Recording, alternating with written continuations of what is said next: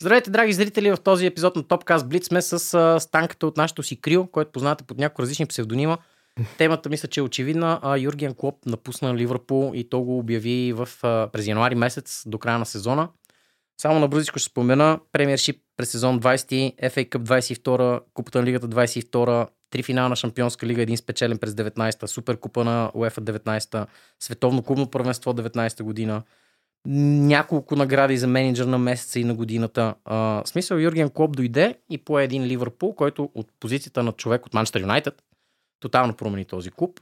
А, до, до преди Юрген Клоп мисля, че Станка всички си правяха до голяма степен смешки с Ливърпул на техен гръб, което е нали, несериозно при положение, че говорим за куп институция. Сега е тотално обратното. Сега този Ливърпул е страшен отново и ще бъде страшен дори след Юрген Клоп. Ти си фен обаче на отбора от малък.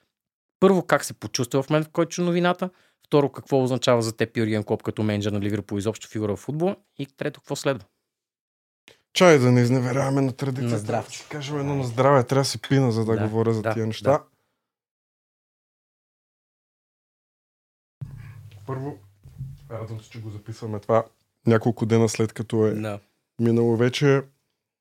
Изгледал съм всички интервюта, всички мемета съм видял, всички глупости съм видял, но пак си е шок бомба новина това.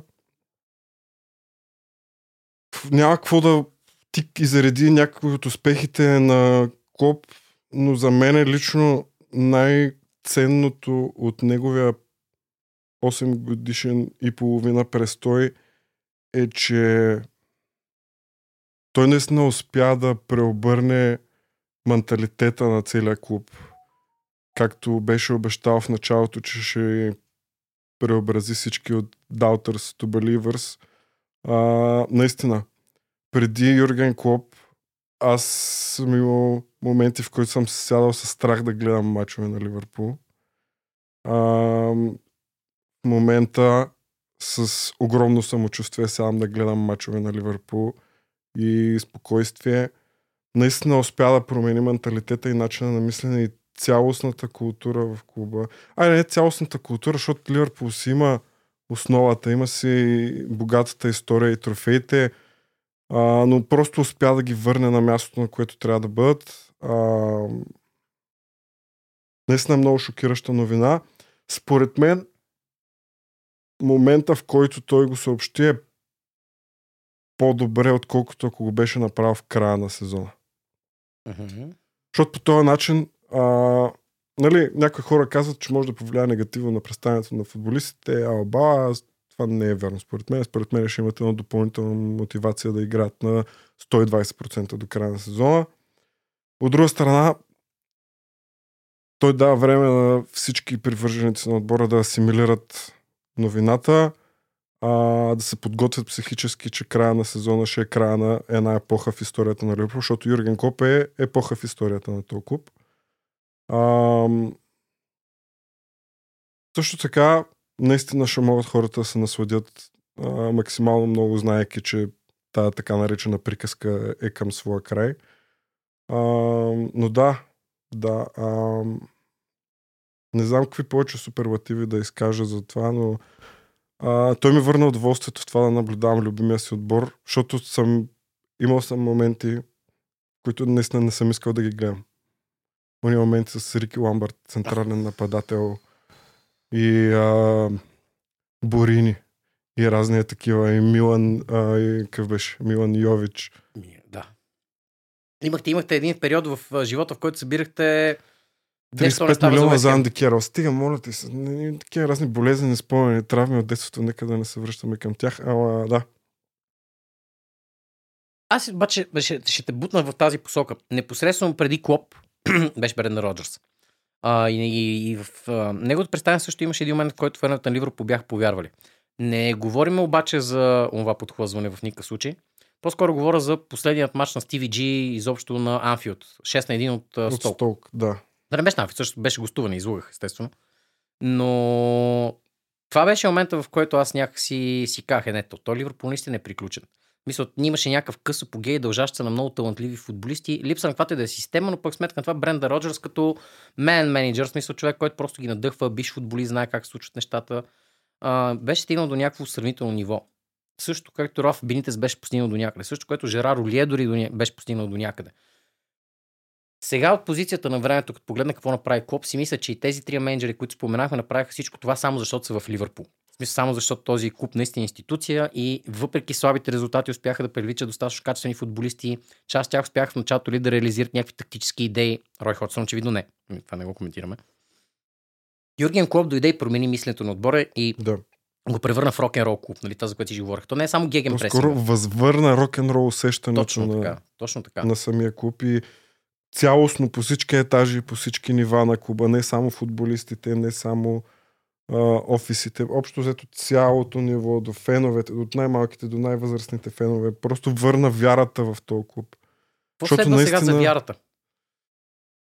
В смисъл, без значение кой е следващия менеджер. Очевидно, че всички се надяват на Шаби Алонсо. Не, не той, той положи едни много добри основи. За тия 8 години положи много добри основи, които подплати с няколко трофея. Естествено, Висшата лига, която ни липсваше 30 години, е най-важният от тия трофеи. Да, с Рафа също взехме най-безумна М. шампионска лига, дето не трябваше дори да играме в финал тогава, но както и да е, случиха се нещата. Ам, тук е много важно каква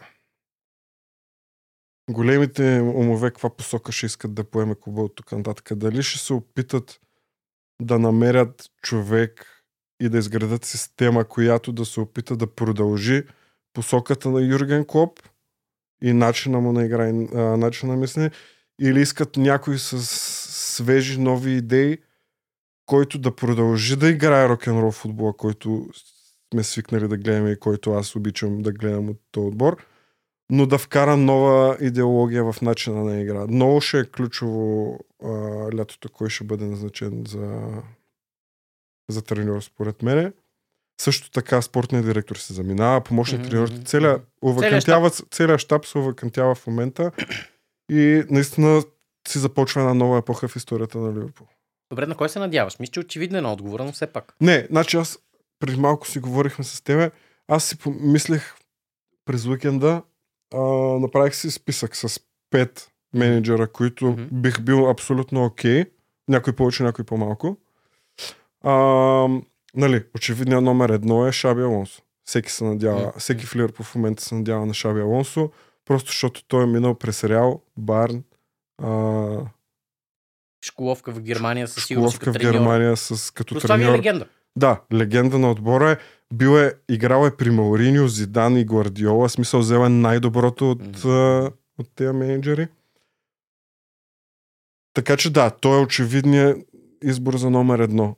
А, като втори вариант, за мен си лично, е малко, може би ще е непопулярно и много хора няма да са съгласни с мене. Томас Франк. Томас Франк а, в Брентфорд, в малък отбор с малък бюджет, върши чудеса. Играе много готин футбол. Много близки са му идеите до идеите на Юрген Клоп в тип офанзивната игра. А, също играят геген пресен под една или друга форма. Мгм.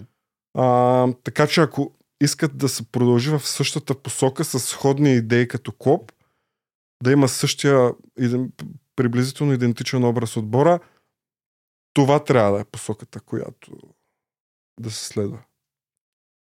Същото е с Дезерби, който ми е на номер 3. Той също в Брайтън изгради много хубав отбор. Имат много приятна скаутска мрежа. Там вижваят някакви 20 годишни момчета от Южна Америка, където никой не ги е чувал. Шият Челси от 30 метра. А, нали, това го давам сега като пример, защото това се сещам, но да. А, тези тримата, като Шаби Алонсо, нали, една идея повече от останалите двама, ще съм много окей, ако бъдат а, един от тях, ако бъде следващия менеджер на Ливърпул. Като бекъп варианти имам Юлиан Нагелсман, като тук нали, най-логичното, което ще се случи е да направят ротацията Мгм. Клоп да поеме Германия, той да си търси клубен Мгм. отбор, евентуално, нали, Ливърпул. Не съм огромен привърженик на стила му на игра, но пък прави резултати. Мгм. Дава резултати. И на пето място, Изненада име сега. Жозе.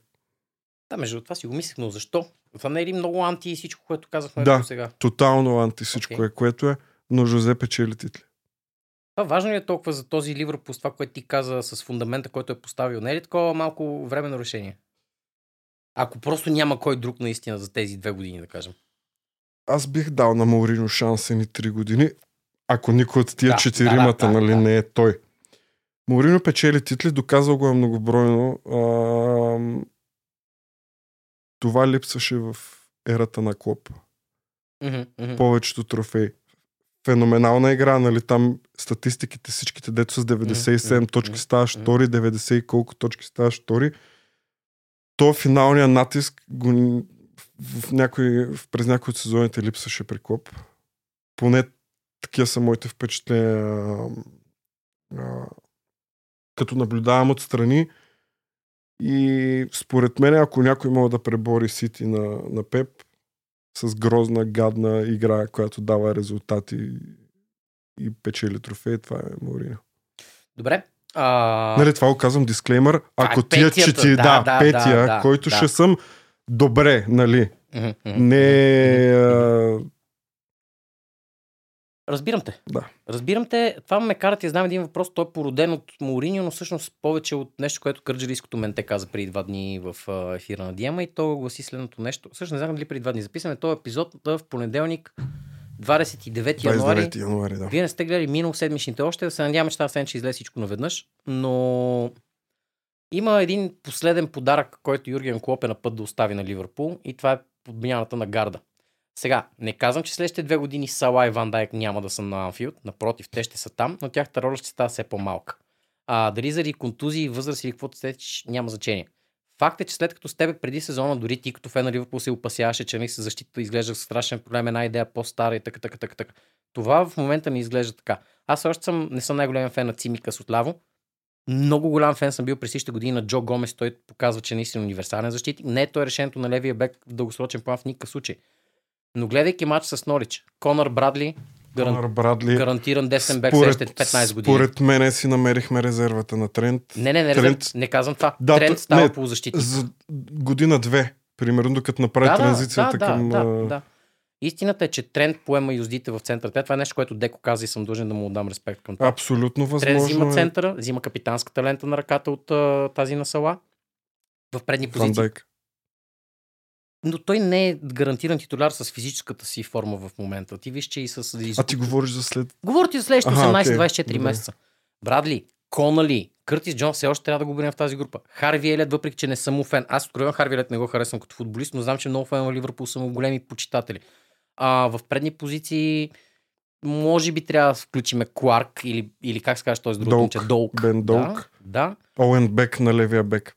Ето ги. Значи ти вече имаш едни 6 човека, от които дори трима да станат Вчера- постоянни позиции в Ливърпул. с 10 Вчера с мача с Норич имаше пет от школата. Именно. И това е нещо, което... Юрген- Джарел Кланса. Много ме кефи това момче. Не съм гледал страшно от кланса, между другото. Той да. не, тая година си направи дебюта сериозния. Гледах и... му дебюта и не съм гледал нищо повече от него. Общо взето, най-просто казано е като малък Ван Дайк.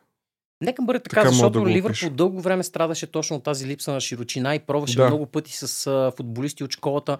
Не знам дали това трябва да го даме изцяло на Юрген Клоп или по-скоро това, което ти каза, сега целият щаб ще се смени, а целият щаб отговаряше за цялото това развитие. Но е факт, че от идването на Юрген Клоп до неговото напускане в края на сезона, това е възможно най-плодовитият период от към юноши на Ливърпул от времето на Оуен и Фауър насам. Факт, да. Така че това е може би последният голям подарък, който Юрген Клоп дава на Ливърпул. Освен ако не вземе още някой титул до края на сезона, това е напълно възможно. И ти дам един последен въпрос от моя страна. Преди... Ма не, той смисъл Клоп от много години и в Майнц и в Борусия се славеше с това, че развива млади таланти. Виж колко Инфраструктурата на Ливърпул не го позволяваше, може Да. би толкова колкото до, сега. До сега, да. А последният ми въпрос, чак че аз всъщност изгубих мисълта, с какво ще я питам. Юрген Клоп, какво беше направил, печели трофеи, младите хора. Мис... Да, а, е, де, хубаво, че сме в интернета, нямаме ефир, който да ни ограничава. да. А, Какво ще се случва с Юрген Клоп от тук нататък? не, в интерес си това не ми е чак толкова интересно, макар че нали, това Два е... варианта са според мен. Или взима Германия, или отива да е шеф на американското БФС. Аз това за американското БФС и аз си го мислех, но това не изглежда много повече Гвардиола. По- повече Гвардиола изглежда, Да. ама що не е Клоп? Те се кефат на такива Да. директни хора. Да. Нищо чудно. Колко му е? Точно това си мислех.